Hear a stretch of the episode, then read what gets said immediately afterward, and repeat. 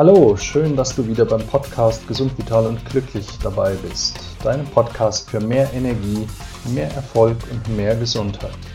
Denn ohne Gesundheit gibt es keinen Erfolg. Mein Name ist Dr. Martin Oechler. Ich helfe Menschen, gesund zu bleiben und zu mehr Vitalität und Lebensfreude. Schön, dass du mir heute wieder zuhörst. In der heutigen Folge geht es um die Frage, wann Bewegung gesund ist und wie viel Bewegung gesund ist. Es geht darum, warum du jeden Tag mindestens 5000, besser noch 10.000 Schritte gehen solltest. Wir besprechen die Frage, ob regelmäßige, moderate Bewegung besser ist als gelegentliche, hochintensive und es geht darum, ob Bewegung denn immer gleichzusetzen ist mit Sport. Ich wünsche dir viel Vergnügen bei dieser Folge.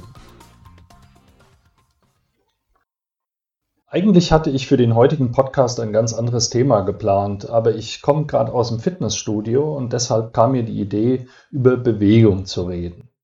Ich habe heute wieder mal Krafttraining gemacht und muss zugeben, seit, ich glaube, zwei Wochen war ich nicht mehr im Studio. Das hört sich jetzt erstmal an nach Faulheit, kein Sport gemacht, heißt aber nicht, dass ich mich in der Zwischenzeit gar nicht bewegt hätte. Es ist zurzeit schönstes Frühlingswetter und ich habe es halt vorgezogen, in der Natur zu joggen. Ich war Radfahren, ich war schwimmen, ich habe im Garten gearbeitet, war also viel draußen an der frischen Luft und das fand ich bei dem schönen Wetter für mich viel angenehmer als in ein volles und warmes, zugegeben auch manchmal ein bisschen stickiges Fitnessstudio zu gehen. Aber heute war ich wieder dort und es fühlt sich richtig gut an. Deshalb also das heutige Thema der menschliche Körper ist für Bewegung geschaffen.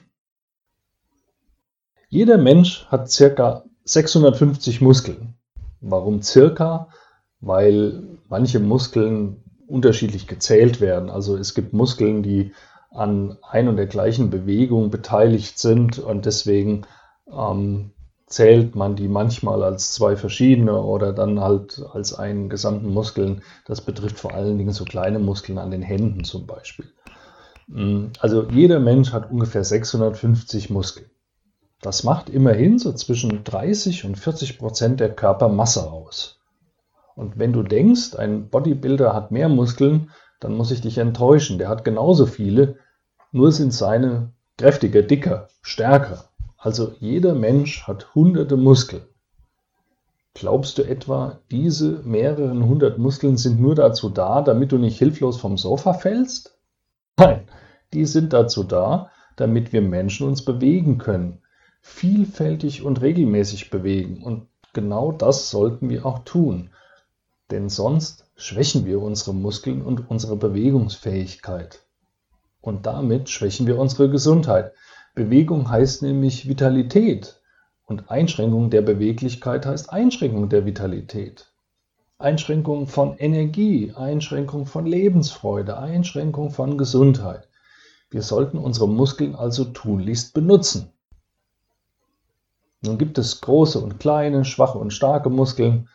Jeder Mensch ist unterschiedlich kräftig, aber hat gleich viele Muskeln. Der größte Muskel im menschlichen Körper ist zum Beispiel der breite Rückenmuskel.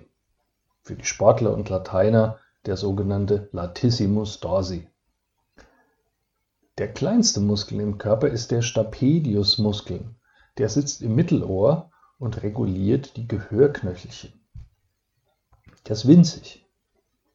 Der stärkste Muskel im Körper, der bezogen auf seine Masse die größte Kraft aufbringen kann, na, was glaubst du, welcher Muskel ist das? Ich verrate es dir. Es ist der Kaumuskel.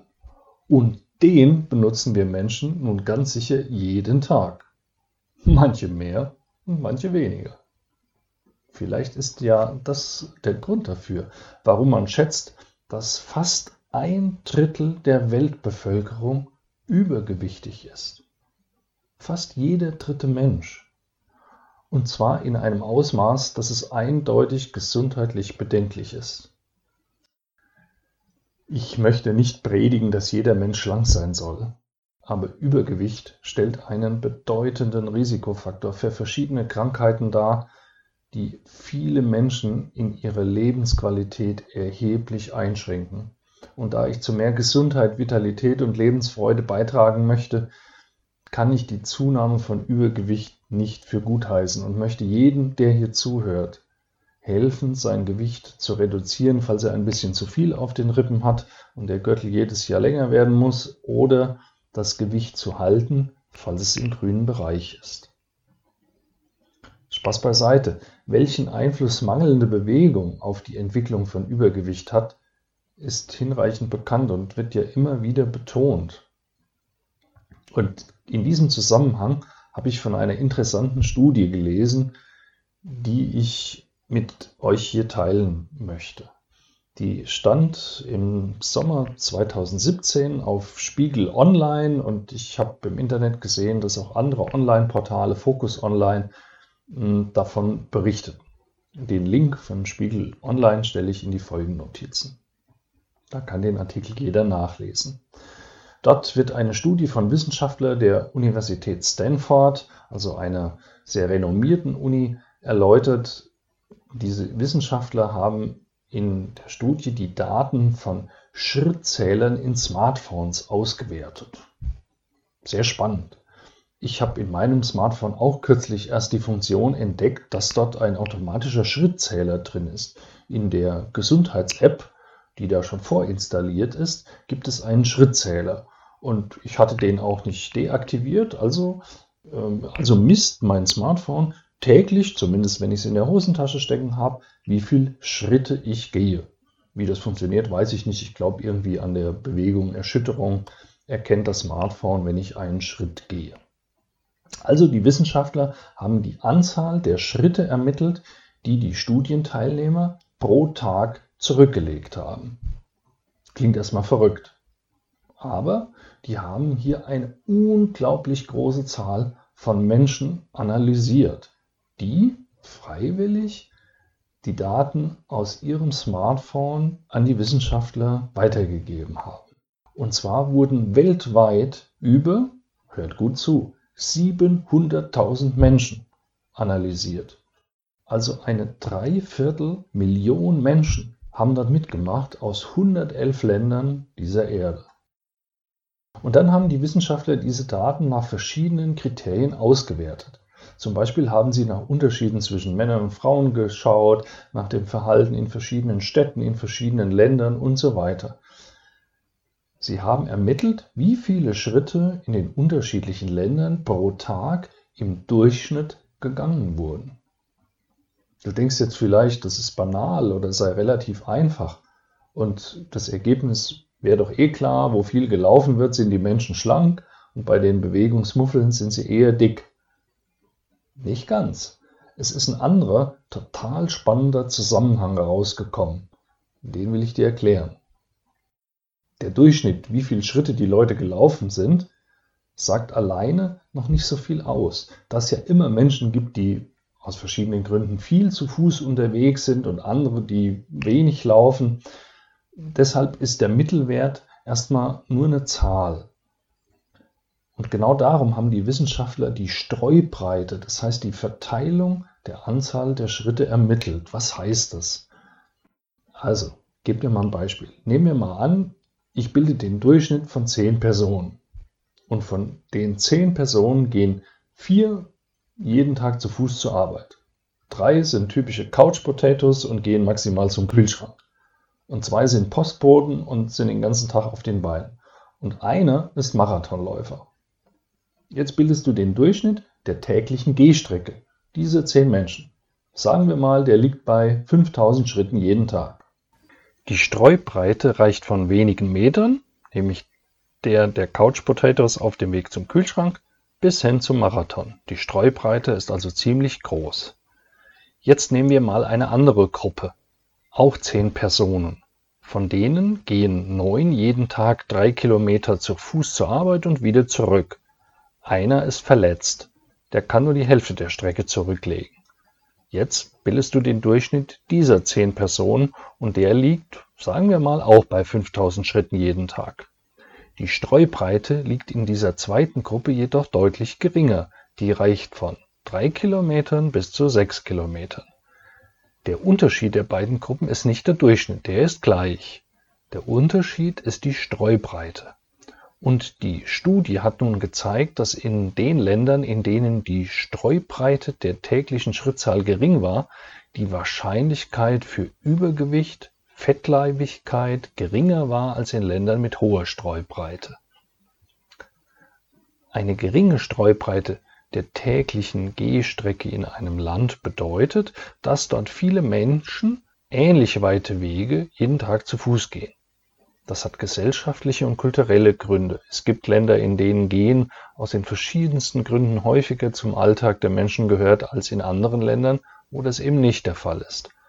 Und eine große Streubreite in einem Land bedeutet, dass dort manche Menschen viel und andere wenig laufen. Die kulturellen und gesellschaftlichen Gegebenheiten und Gewohnheiten sorgen dafür, dass die Menschen viel oder wenig zu Fuß unterwegs sind. Es gibt noch andere interessante Unterschiede, die in dieser Studie zutage gefördert wurden. Zum Beispiel in einigen Ländern, Saudi-Arabien, gibt es große Geschlechtsunterschiede. Die Frauen dort gehen deutlich weniger zu Fuß als die Männer. Auch das ist eine Folge kultureller Eigenheiten. Es gibt Länder, in denen viele gesundheitsbewusste Menschen leben, die Sport treiben, sich viel bewegen und andere Menschen das krasse Gegenteil darstellen. Hier ist die Streubreite der Bewegung enorm hoch und die Fettleibigkeit entsprechend auch. Berühmtestes Beispiel sind die USA. Es gibt hier viele Fitnessbegeisterte, aber auch viele extrem übergewichtige Menschen. Die USA hat zwar einen hohen Lebensstandard, aber eine eher mittelmäßige Lebenserwartung im internationalen Vergleich. Das extreme Übergewicht vieler Amerikaner trägt dazu auch bei. In der genannten Studie, in der immerhin 111 Länder untersucht wurden, lag Deutschland im guten Mittelfeld. Die Deutschen legen im Durchschnitt ca. 5000 Schritte pro Tag zurück.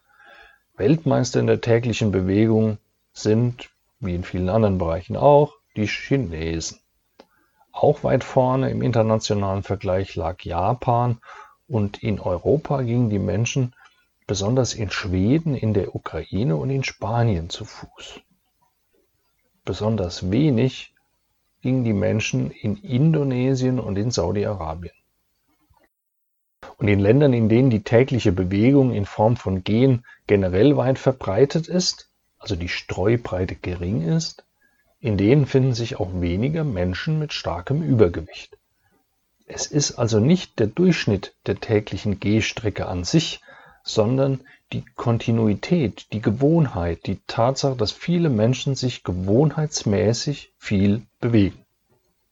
Und was für den Vergleich verschiedener Länder gilt, das kann man auch auf jeden Einzelnen übertragen. Es bringt eben nichts, einmal im Monat zehn Kilometer zu laufen, höchstens Muskelkater oder eine Verletzung. Viel sinnvoller ist es, täglich eine bestimmte Strecke zu Fuß zurückzulegen. Regelmäßige Bewegung, moderat und angepasst natürlich an den jeweiligen Trainingszustand, ist viel, viel besser, als sich selten, aber dann exzessiv zu bewegen. Konkret, wie viel sind nun circa 5000 Schritte pro Tag? Die durchschnittliche Schrittlänge eines Erwachsenen liegt so zwischen 60 und 70 Zentimeter, abhängig vom, äh, von der Körpergröße. Wenn man das mit 5000 Schritten pro Tag multipliziert, kommt man auf circa 3000 Meter. Drei Kilometer. Das klingt für jemanden, der täglich joggt, eher lächerlich wenig. Jemand, der mit dem Auto zur Arbeit fährt, den ganzen Tag im Büro sitzt und abends auf der Couch verbringt, derjenige wird schon eher ehrfürchtig, wenn er sich drei Kilometer gehen vorstellt. Dieser Mittelwert gibt man eine Orientierung vor. Gehen ist eine einfache Form der Bewegung für uns Menschen. Wenn wir gesund sind, gesunde Beine haben, können wir gehen. Und wenn der Durchschnitt der Menschen in Deutschland, also ungefähr 5000 Schritte pro Tag geht, warum gehst du dann nicht besser 8000 oder 10.000 Schritte jeden Tag? 10.000 Schritte, das sind rund 6 Kilometer täglich. Hört sich total verrückt an. Findest du? Für 1000 Schritte benötigst du, selbst wenn du gemütlich gehst, weniger als 10 Minuten. 10.000 Schritte sind dann 10 mal 10 Minuten. oder 5 mal 20 Minuten.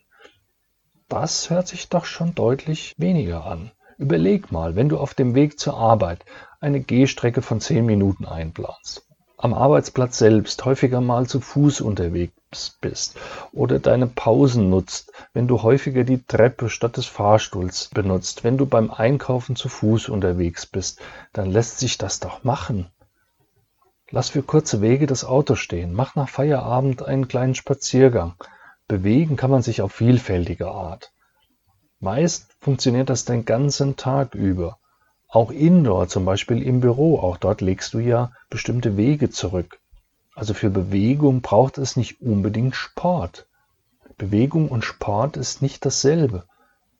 Aber Bewegung, und sei es in Form des einfachen, banalen Gehens, hilft schon bei der Kontrolle des Körpergewichts, wie die genannte Studie gezeigt hat.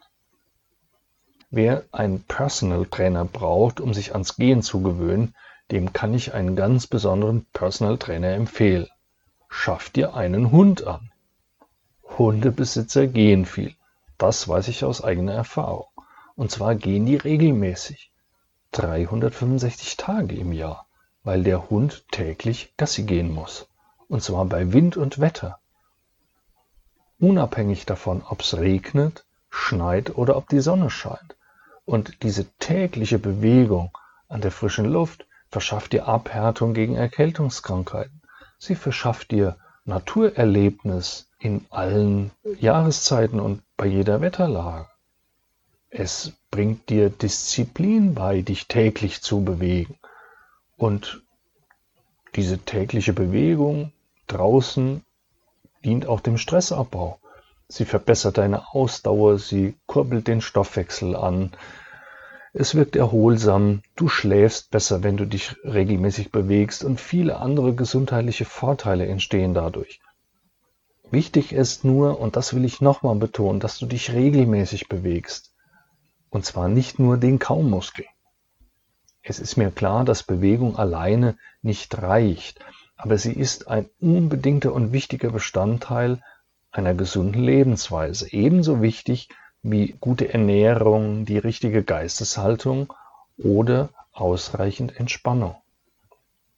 Die beste Entspannung bekomme ich aber nach einer vorherigen Anspannung und deshalb darf es ab und zu ruhig auch mal etwas sportlicher zugehen. Es darf auch mal anstrengend werden.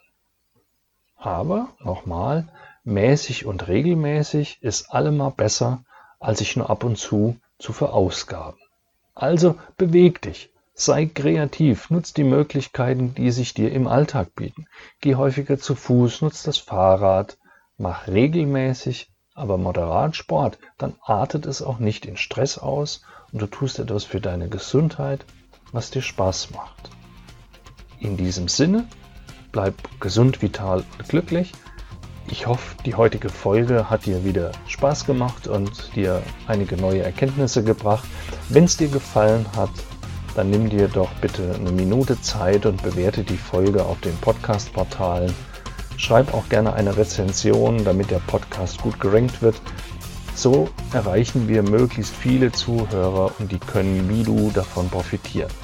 Teile die Folge gerne mit deinen Freunden, indem du sie verlinkst. Schreib mir in die Kommentare. Du findest mich bei Instagram, auf Facebook und auf www.gesundvital und glücklich.de. Wir hören uns beim nächsten Mal. Dein Martin Oechler.